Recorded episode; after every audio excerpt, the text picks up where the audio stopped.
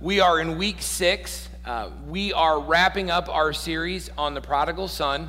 Um, and for those um, of you who are not familiar or you haven't necessarily had the opportunity to be here every week, I would encourage you listen online, uh, download the podcast, watch the video, whatever you need to do. But but what we've seen is this incredible story of the prodigal told in Scripture. Luke 15 lays this out for us, verses 11, and we're going to finish up through 32 today.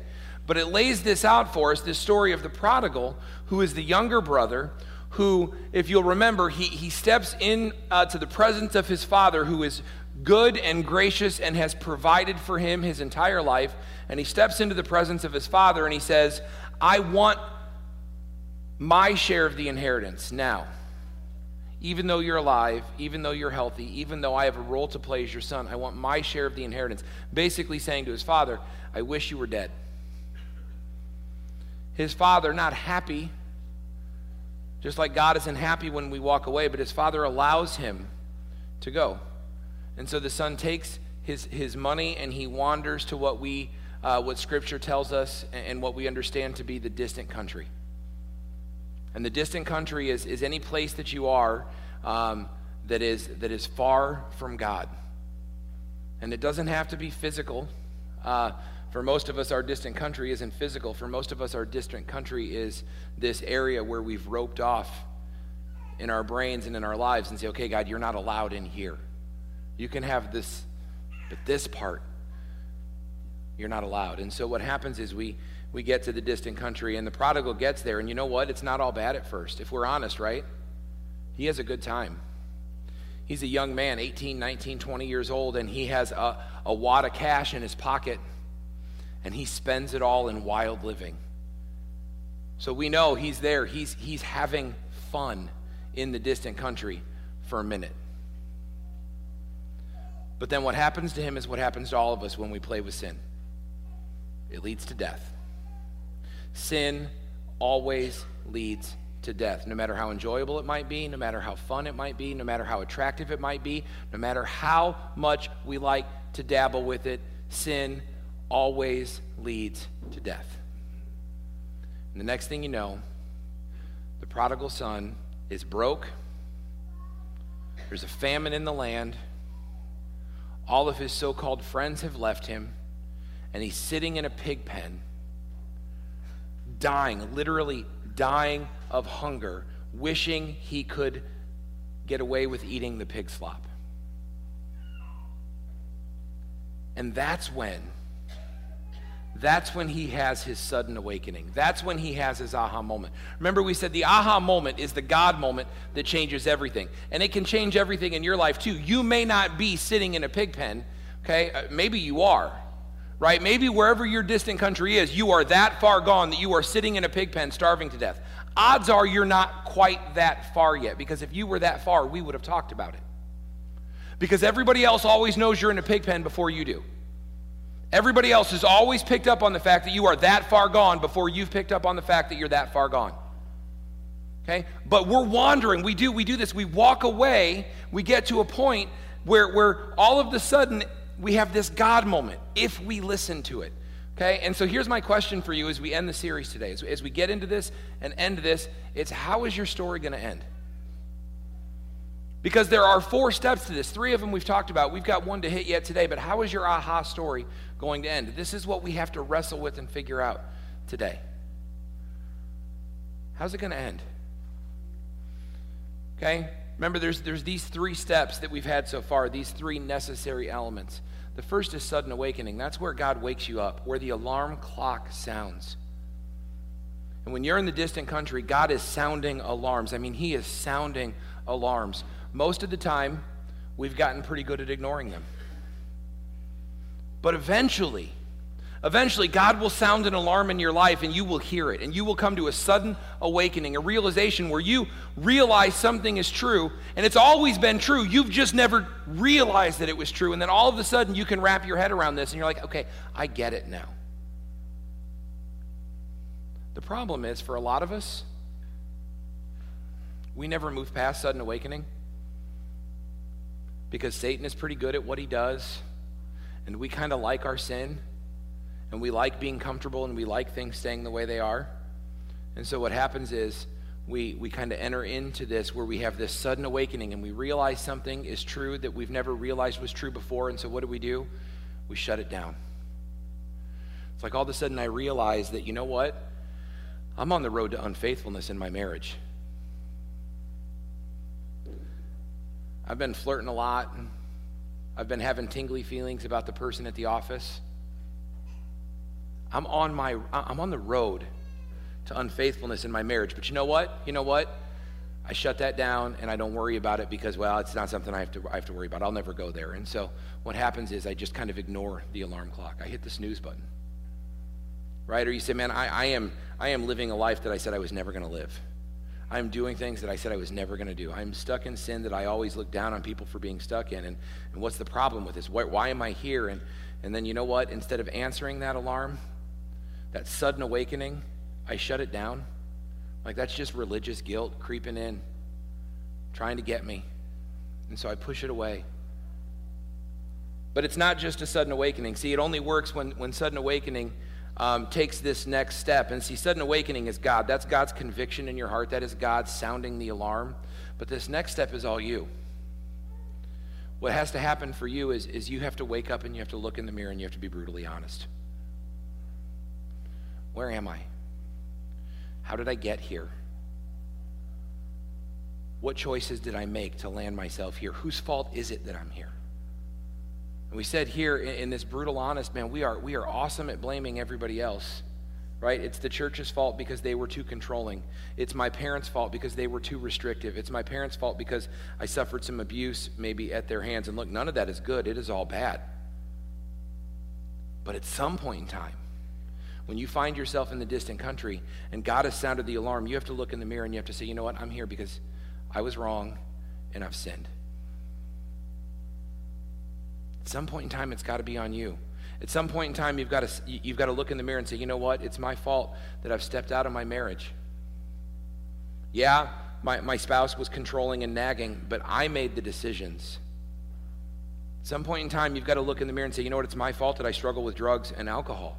Yes, I have a hereditary issue. Yes, all of this is true. Yes, the stress at my work is so much and, and, and the bills are so demanding and they pile up that, that yes, maybe, maybe it, it drew me away, but you know what? I'm the one that keeps doing it over and over and over again. So we have to look in the mirror and we have to be brutally honest. And that's still not enough, though. What happens if we're brutally honest, but nothing changes? That's just like this spiritual band aid. It doesn't fix anything, it makes us feel better for a second See, we said a lot of us don't take this next step because we don't, we don't understand the difference between feeling different and being different. Right? And, and it's one thing to say, you know what, I know that I need to do this. It's another thing to say, okay, but I'm going to actually go ahead and do it. It's one thing to know, Hans, you got to lose some weight and you got to get healthier. It's another thing to wake up at six o'clock and hop on the treadmill and to say no to the donut See, feeling different doesn't necessarily make things different. And so we have to follow all of this up with immediate action. But even then, even then, the story's not over. Because at immediate action, the story's not over. And the story's not over because it was never your story. See, this is the thing that we have to understand today. Right? This has always been, oh man, that's that's the one when you truly engage in aha, this has never been about self help. And when you're truly engaged in this, God, in this God moment that changes everything, you get this. This was never about self help. This was never about you pulling yourself up by your own bootstraps. This was never about you buckling down and trying harder. When you really engage in self help, you understand that this was never really about you changing who you are because I'm going to be bluntly honest with you. Who you are, who I am, is broken and messy and sinful. Who you are is, despite your best intentions, flawed at the core. Who I am is, despite my best intentions, flawed to the core. And try as I might, I'm not going to be able to fix myself. But what we're talking about here, what we've been talking about, what the prodigal has discovered, is this is a God moment that changes everything for you. It is where you can tell that the power of the Holy Spirit, the God of the universe, has been working in and through the circumstances that have happened to get you to the point where you have decided to take your first step home. And your first step home is the hardest step there is. But God has worked in your life and gotten you to the point where you are willing to take this first step home. You didn't do that. God did that. God is the author of aha. God is the author of this movement in your life. And when you let God author, listen to me, you, you got to get this as we wrap up this series. Because some of you are so far away in the distant country still, and some of you are stuck at that point where I feel different, so therefore I must be different. And that's not good enough. See, some of you are at the point where I've recognized that I am a sinner and that I have sinned, and that recognition causes you a little bit of relief. That you are there because you took yourself there, and so I feel relieved at that, but nothing has changed because you're not doing anything different. Because what's happened is you're, you're settling for realization instead of this movement. But when you understand that God is the author of your aha story, here's what happens it ends and starts in the same place. And your world, your reality might look a whole lot different by the time you get back, but it starts at the Father's house where you walk away, and it ends in the Father's house where He welcomes you home. And, and along the way, and there are a lot of things that have gone wrong and a lot of a lot of things that you have to deal with. And so maybe you're busted now and you used to be financially secure but you walked away and you did some stupid and, and you gambled your money away. And all of a sudden now god has authored your aha story and you've come back. And you're broke now but you're back where you started. You're back home with the father and that's where you need to be you know, perhaps you decided that wild living was a good idea, and so you stepped out and you went your own way, and, and it ended in heartbreak and abortion and broken relationships. And God has called you back, and you've answered the alarm, and you've been honest, and you've taken steps, and you've come home. You know what? There is a slew of emotional baggage and wreckage that needs to be worked through. But you are back home with the Father where you belong. So, I mean, I don't care what the trajectory is. Yes, there's going to be things that have to be dealt with. Coming home does not fix your whole life, but coming home fixes your whole life. And that's the call. This isn't self help, this is this God moment that God does, and it's not over yet. There's, there's one more step that, that we have to deal with here uh, when we deal with aha. Because once you come home, there's something that happens. It's the reality of this um, that I want you to see. Look here. But the father said to his servants, Quick, bring the best robe and put it on him. Put a ring on his finger, sandals on his feet. Bring the fattened calf, kill it. Let's have a feast and celebrate. For this son of mine was dead, and now he is alive again. He was lost and now he is found. And so I want you to picture this. Idleman uh, sums this up so great in his book, and so we're going to walk down this, this journey that he has a little bit, but picture it. In the distance, you, you see the son. A young man, beat down and tired. His, his clothes are ragged and torn, his sleeves are caked with mud, and he is slowly trudging along on his way. And all of the sudden, you can't see him anymore. You can't see him anymore because there's a figure from the porch, an older man whose silhouette, now that he's up and he's off the porch and he is running to meet the younger man, that, that he is blocking him out. And he is moving with such passion and such fury. And when he gets there, tears streaming down everybody's faces, he, he grabs him and he embraces him. And then you can see that, that the younger man, with solemnness in his eyes and brokenness on his face and tears streaming down his cheek, tries to utter some words to the older man. But the older man just doesn't even seem to hear them. And he just holds him in an embrace and he turns around behind him and he shouts to people back at the house. And the next thing you know, we, we fast forward to that night where the entire courtyard is filled with tables full of food and, and drinks and people sitting around and laughing and celebrating. And all eyes, nobody eats yet, all eyes are at the big table in the corner. and we look and we see the same young man. This time he's got a little more color in his face, and he's a whole lot cleaner, and he wears a resplendent robe. And then all eyes shift to the older man as he stands up and he raises a glass and he shares a toast. And everyone applauds and everyone drinks. See, this is the homecoming that happens. And so many times we think we come home, and what happens when we come home is that um, now we have to pay something called penance. See, you think when you get home to the Father's house that the Father is all ready to forgive you but first you've got to make up for your mistakes. And so we get home and, and we think, okay, so now I've got to earn it all back. But here's what happens. The young man walks back, the father embraces him, and the first thing they do, it's underlined on the screen, the first thing they do in verse 24, they began to celebrate and they celebrate because that's the way that God is. See, the God of this story, the God of the universe, He is a celebrating God, and He is about one thing and one thing only, and that is about you coming home. And so He is desperate to celebrate with you. Okay? That's what He really wants. He wants to celebrate your homecoming. See, God wants to write the last chapter of your story. And so, as we sit here today and we wrap up this series, I don't know where your distant country is and I don't know what you struggle with, but I know that the God of the universe wants to write your last chapter. And He wants to call it celebration. Because that's what He's about. With God. Now, I want to say this carefully because I, I don't want to discount sin. Sin is real, and the carnage that it leaves in your life is real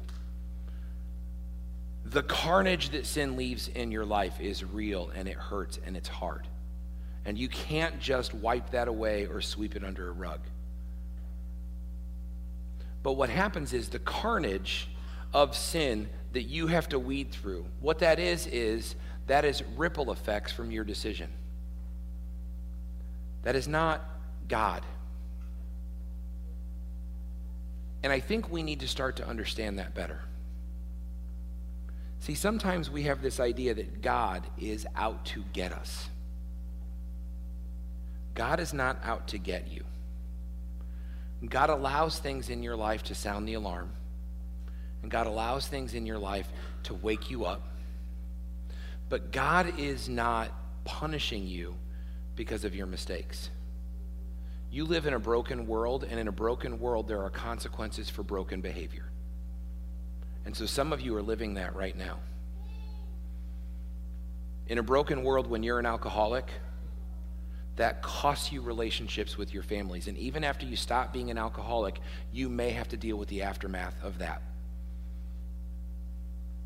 In this world where you decide that you want to be in a relationship with somebody um, and be sexual with somebody that you're not married to, and you get pregnant, you've got to deal with the aftermath of that. God isn't going to just take that away. And you've got to decide right then and there that you're going to start doing things God's way or doing things a different way. So some of you might be in a position where you have children outside of marriage and it's hard and you're like, "But if I came home to God, why is it so hard?" Well, it's so hard because that's the decision you made and there are these ripples that come from it. But God is not doing that to you. God is not out to get you.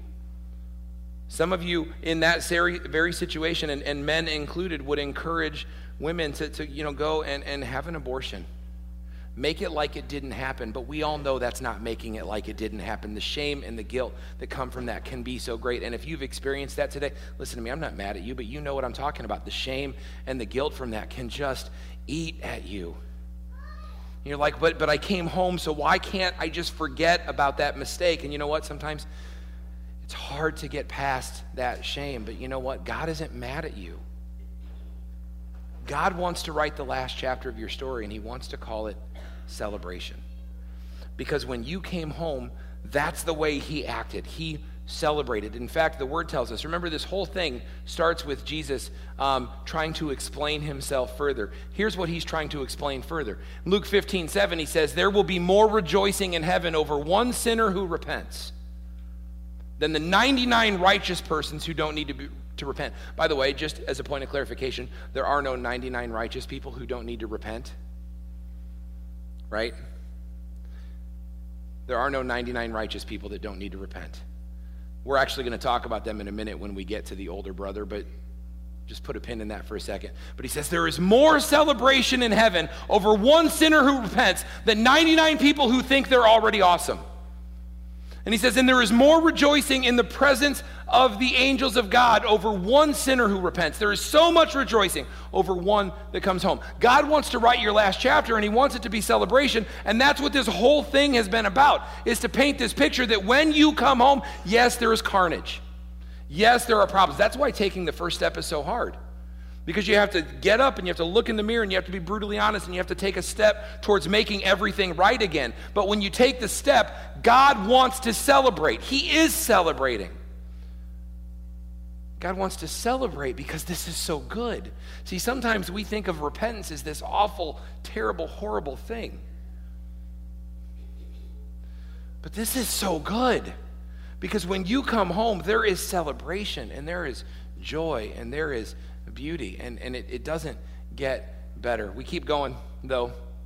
And the reason we keep going is because even though God wants to write the last chapter, which is celebration, we haven't talked about half of you in the room.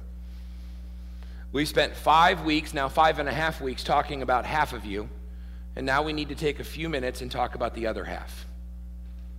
I'm assuming. Right? I don't have names like picked out in my head or anything. But those of you that are astute will remember at the beginning of this story that Jesus said there was an older man who had two brothers, or two sons. There was an older um, son and a younger son. And then he spent the entire story talking about the younger son. And then when they get to the point where he says, and then they celebrated, they would have assumed, everybody listening would have assumed, oh, hey, story's over right? There was a guy who was lost. Now he's found. He was dead. Now he's alive. He was in darkness. Now he's in light. He's been restored. And they celebrated. That is such a cool story. Everybody would have felt really good about themselves, except that's not really how it went because not everybody felt really good about that because there were half the people that Jesus was talking to that were angry at such extravagant grace. Half of the people that Jesus was talking to were clamoring for the judgment. Where's the judgment? Where's the necessary payment? Where's the penalty for his stupidity? He went, I mean, think about this. He said, He looked you in the face and he said, I wish you were dead. He took your money and he went and he spent it on prostitutes, beer, drugs, alcohol, there probably wasn't a whole lot of beer, but wine, whatever. He blew it all on wild living, parties and orgies. And now, because he's broke, because there's no more money left, he comes home with his tail between his legs and he says, Hey, forgive me. And you give him all this grace and you give him all this stuff and you forgive him like it was nothing. Half the audience would have been appalled. See, we, we listen to that story and we're like, oh, that's a cute story about how God is gracious, and that's nice. Half the audience would have been angry. They were the same people that were angry at Jesus. In fact, if we set the stage for this, you'll see how this works. Let me skip ahead. There you go. Now, the tax collectors and sinners were all gathering around to hear Jesus. That's verse 1. Verse 2 But the Pharisees and the teachers of the law muttered about Jesus. This man welcomes sinners. The word there for sinners, what he means is filth, the dregs of society, the lowest of the low. He welcomes them and he eats with them, and that is ridiculous. In fact, what they had said about Jesus was this guy can't possibly be the Son of God that he claims to be, because if he were the Son of God that he claimed to be, he would know that person is garbage and doesn't even belong in a church, much less sitting at his feet and listening to his teaching. Remember earlier when I said that's why we keep the front door of the church so wide open, because everybody is welcome here. Because if everybody is not welcome here, then we are being an awful lot like the Pharisees who say, hey, only a certain kind of person gets to be here. And you're not going to get us to act like the Pharisees and say a certain kind of people can get here. We don't want to be that group. We want everyone to come because grace is for everybody. But here's the point Jesus is having this talk, and he's, he's talking to all parts of the spectrum. Here he's got tax collectors and sinners, notorious sinners, bad folks and here, he's got the religious elite. And these guys are hanging on every word that Jesus says because they want to know and they want to be changed and they want their lives to make sense and they want it to be better. And these guys aren't hearing a word he says because they're mad that they're here. They're mad that he got invited, that they have the audacity to show up and Jesus didn't escort them out.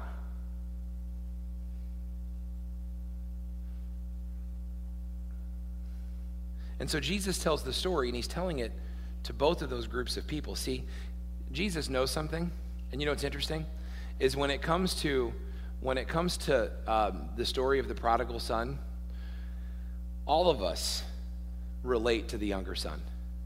Like we all relate to the younger son. We're like, yes, we all have made silly mistakes, and we all have gone our own way, and all of us have been welcomed back by God. But it's really hard for older brothers to admit that they're older brothers. It's really hard for Pharisees to admit that they're being Pharisaical. It's really hard sometimes for Christians at church to realize that they're being so judgmental that they're keeping people from the gospel. And Jesus tells this story for them too.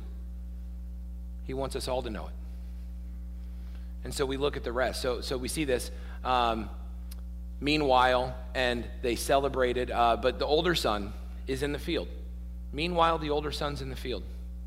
And when he came near the house, he heard the music and the dancing. See, get this the older son is in the field. The older son is in the field like he has been every day of his adult life. Every day he's been in the field. Every day he's been doing the Father's will. Every day he's been out there working hard for the Father's benefit. Every day he's been doing what he was supposed to be doing. Every day he's been sweating and, and grunting and working and hurting for the sake of the Father. Every day. That's where he is when the son comes home. That's why he's not there with the father sitting on the porch. He is out working the field, working the ground every day, doing exactly what he was supposed to, checking it off the list, showing up, being there, putting in the time, doing it all every day. Meanwhile, the older son was in the field, and when the family, or when he came near the house, he heard music and dancing because they were celebrating. So he called one of the servants and asked him what was going on. And the servant excitedly replies, Your brother has come home, and your father has killed the fatted calf because he has him back safe and sound. Because he was lost, and now he's found. And he was presumed to be dead, and now we know that he's alive. And this is good. But not to the older brother. The older brother became angry and refused to go in. So his father went out and he pleaded with him. And I want you to understand something here, too. Jesus is really hard on older brothers. All through the New Testament. When you read through the New Testament, Jesus is really hard on older brothers. He doesn't pull any punches. He calls them whitewashed tombs, says they're dead, says that not only do they not help people, they keep people away from God. Jesus is really hard on older brothers. But even here, even in this story that he's telling, for their benefit as much as for the notorious tax collectors and sinners. He's telling them this story, and here's what he says Get this. The older brother became angry at the extravagant grace of the father. And so, what did he do? The father went out to plead with him. So, if you're here today, and, and, and as we talk about this, you're thinking, Am I an older brother? Am I in that camp in this? Am I angry at people? Do I refuse to celebrate? See, because some of you here, you refuse to celebrate. When sinners come home, when people repent, when people hear the gospel that need to hear the gospel, instead of celebrating that they hear the gospel, we get frustrated. Who do they think they are? And we, and we say things, um, and we may not understand exactly what we're saying, but really, what we're saying is they need to go get themselves cleaned up first, then they can come to my church. They need to go get themselves cleaned up first, and then I will start to be welcoming them back into my life. It's this attitude of unforgiveness that we have sometimes. I mean, we, we say things like, well, let's give it time. Or what's the plan for them to earn it back? You know, we have this attitude of, I'm not going to forgive that because it really hurt or they're really far away and they need to show themselves. They need to demonstrate it before I'll believe it. But the father wouldn't even let the kid get his words out. He's basically like, shut up. Kill the cow. We're going to celebrate because you were lost and now you're found. But he's telling this story to two people. And so the older brother became angry and refused to go in, but the father went out and pleaded with him. He was watching for the younger son to come home, and he is going out to talk to the other son who is also, listen to me, who is also far from God. We can think about what's sadder here. Think about what's sadder. Somebody who walked away from the Father and who went and had terrible experiences and a terrible life in the distant country, who committed atrocious sin and who had an aha moment and came home, or a guy who was home with the Father the whole time but their hearts were still far away. And he's never experienced aha because he just didn't think he needed it. Which one's sadder? This guy's life is cleaner. This guy's life, the older brother's life, makes more sense. There are not the carnage to deal with in his life that there is in the younger son's life. But he has never experienced this God moment that changes everything. He just hasn't had it because he thought he was good enough, and he thought he was good enough because of the things that he'd done. You keep going. Um, but he answered his father. This is the son. The father pleads with him to come home, but the older brother answers his father Look, all of these years I've been slaving away for you. I've never disobeyed your orders once. Yet you never gave me even a young goat that I could celebrate with my friends. But when this son of yours, and you can almost hear the contempt in his voice when he says that, but this son of yours squanders away your property with prostitutes, when he comes home, you kill the fatted calf for him. There is resentment, con- contempt in the voice, accusation. You've never done anything for me. I've spent my whole life doing what you wanted, and you've never done anything like this for me.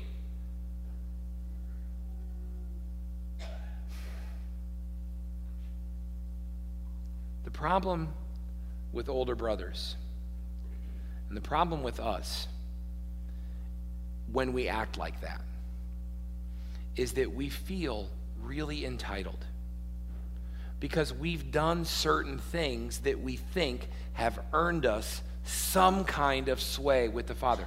It's the reason that I have such a problem with, with health and prosperity gospel, because this is exactly what prosperity gospel teaches. Prosperity gospel teaches that if I've done for you, you kind of owe me. I mean, you could at least have given me a young goat to celebrate with my friends.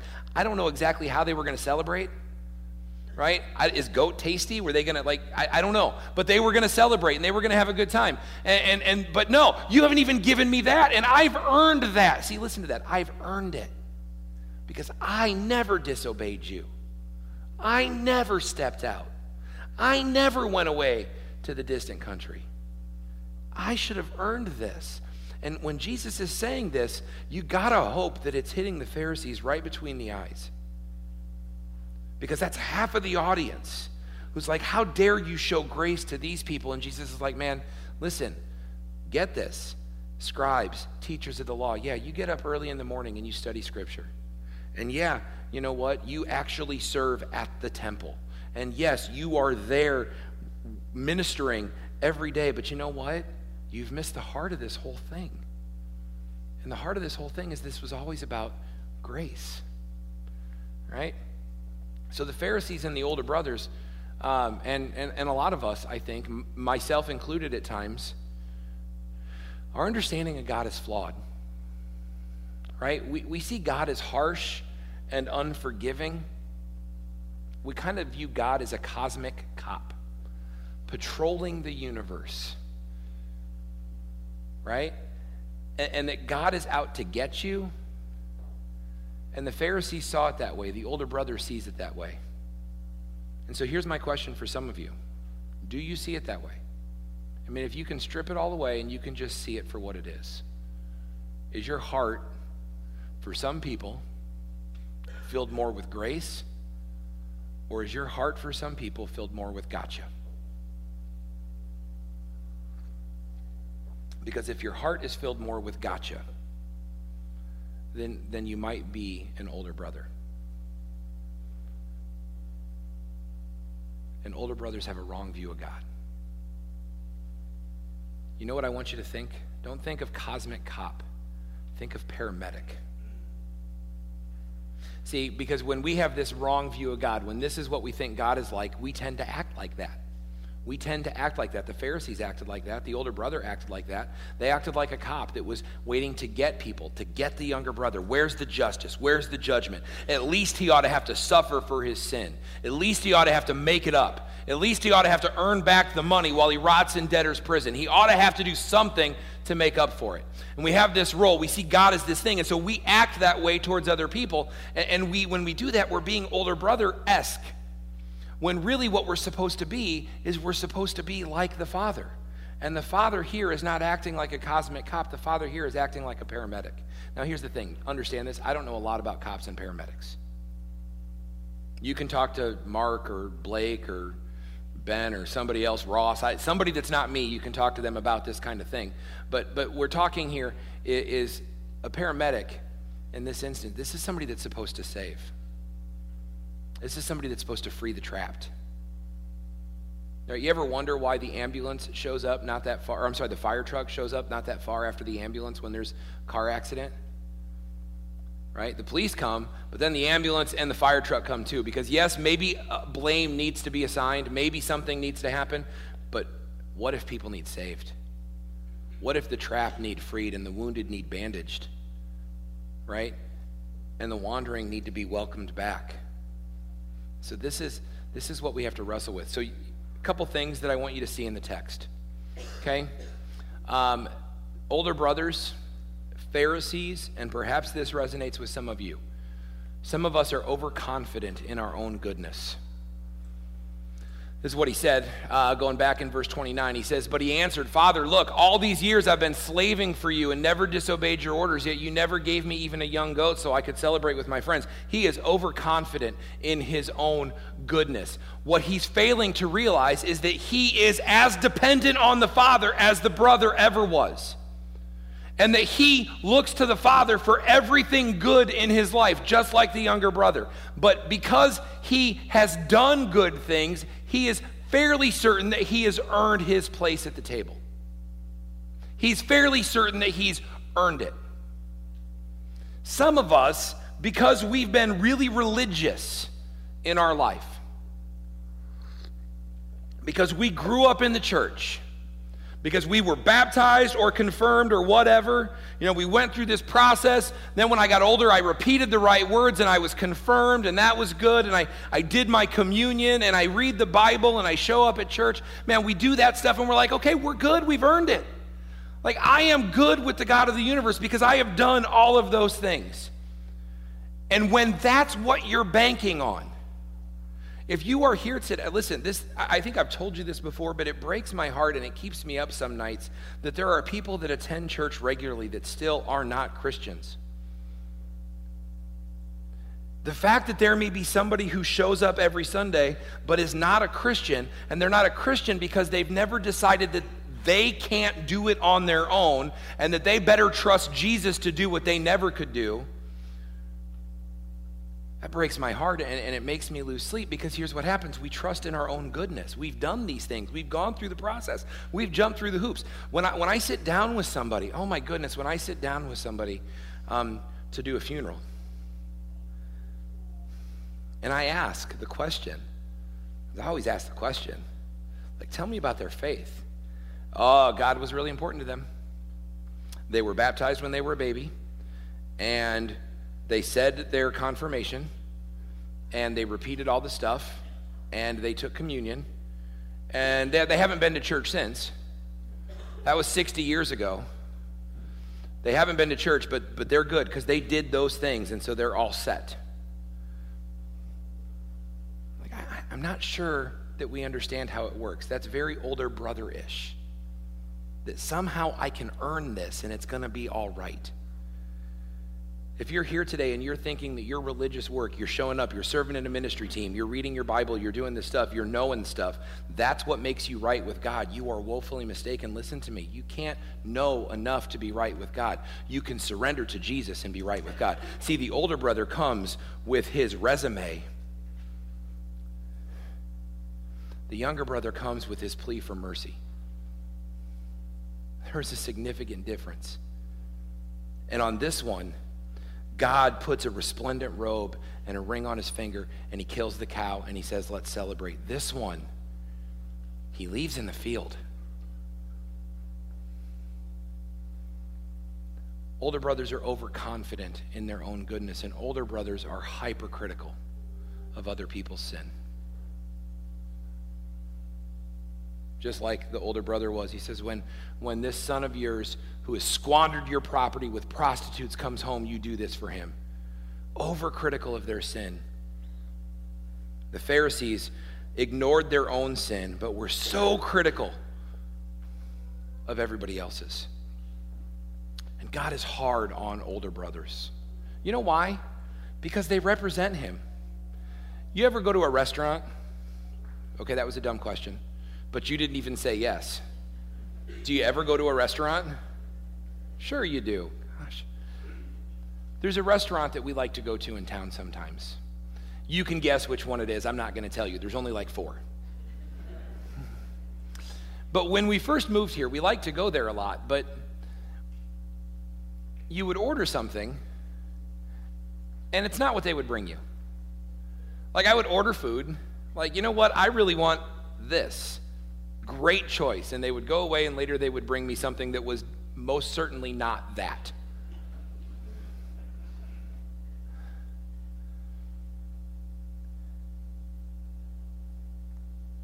Pretty soon, we'd stop going there. And we stopped going there not because our waitress, who couldn't get it right, was the restaurant, right? I mean, she's just one person that worked in the restaurant. She's not the restaurant. She's just that one person. But in our eyes, that's exactly who she represented. And when she didn't care that she got our order wrong, then you know what? All of a sudden, that meant we didn't want anything to do with that restaurant. Right? Because we would say to her, Oh, that's not what we ordered. Yes, it is. Like, okay. Like, not a lot you can do to argue with that. But you know what we could do? We'd stop going. See, and, and Pharisees and older brothers are kind of like waiters and waitresses in the restaurant. You, you aren't God. But you know what? When people look at you, you are the representation. And if you're going to act like an older brother, if you're going to act like, how dare you come home? What right do you have to come home? How have you gone out and earned your own right to come home? God has harsh words for them all through Scripture. He still wants them. He still wants them to repent. He still wants them. But, but look, what he's telling them is look, you are not any better than they are. You are just as lost. You are just as broken. You are just in, as need, in need of saving. You just don't know it. And so they're better. Jesus says this I haven't come to heal the healthy, I've come to heal the sick who know they need a doctor. And what Jesus is not saying is there are healthy people that don't need me. What he's saying is I'm not wasting my time here because you don't even think you need me. I'm going to go here where these people are saying, Help me, help me, help me, I'm broken. Jesus starts this whole thing off by saying, just like this, when there is, there is more rejoicing in heaven over one sinner who repents than 99 people who think they're good enough.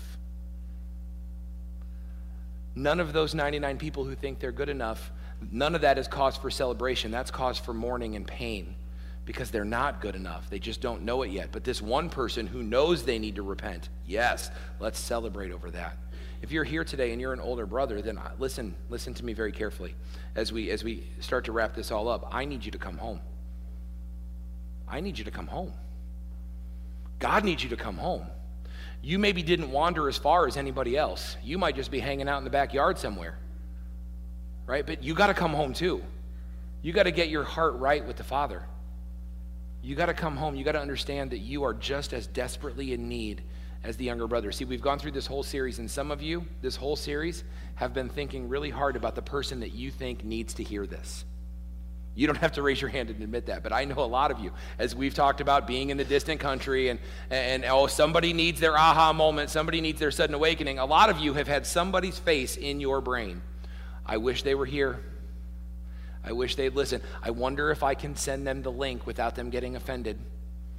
Like you've invited people, you're like, look, you really need to hear what, what we're talking about at church because you are in the distant country. So a lot of us, we, we automatically picture that other people are in the distant country. If you, instead of thinking to yourself, man, how do I need to come home?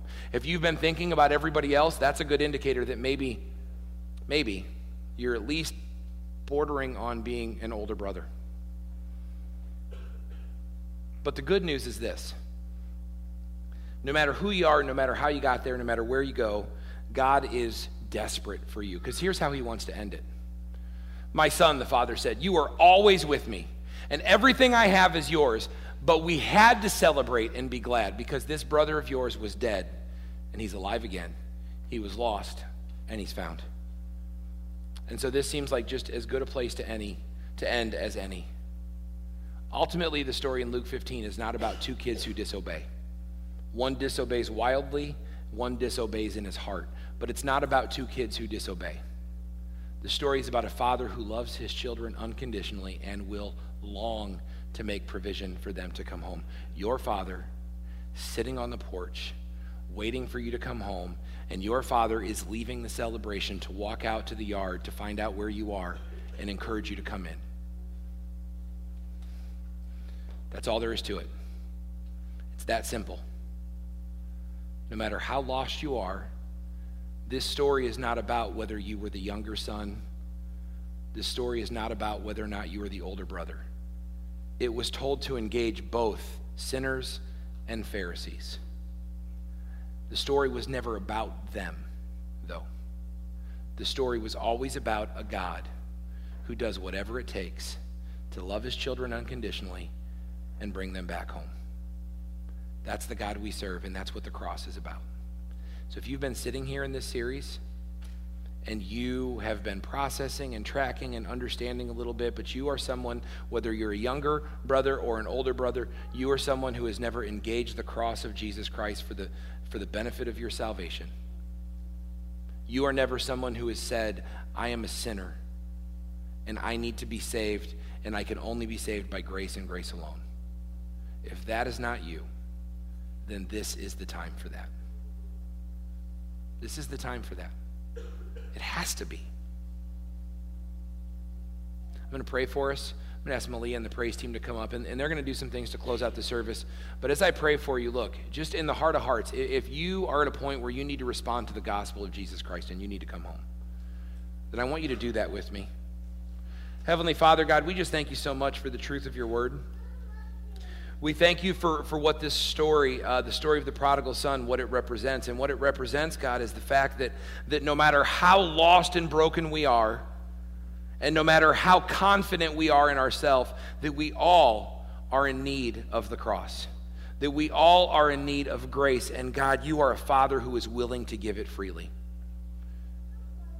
Father, you have died on the cross so that we could experience um, unmerited grace, that we could experience this extravagant favor from you, that you would pull us up and that you would heal us and you would cleanse us and you would make us right. Father, that you would send your one and only Son so that he would willingly die as a punishment for the mistakes that I've made. And that he would rise from the grave, conquering death, so that I could be right with you once and for all, for all time. Father, we just love you and we praise you and we thank you. And if there is somebody here that has not made the decision to follow you, Father, my prayer is that they would decide now. That in the quietness of their heart, with heads bowed and eyes closed, that they would just surrender to you once and for all, that they would, that they would walk away from the pig pen, and that they would even step back from their own goodness, and they would recognize that all of it, all of it is broken, and that none of it is good enough, and that ultimately, God, they would trust you to come home, that they would admit their sinfulness, and they would make a decision to follow and serve you as the Lord of their lives. God, we love you. We praise you. We just thank you for the opportunity that we have to come home. Amen.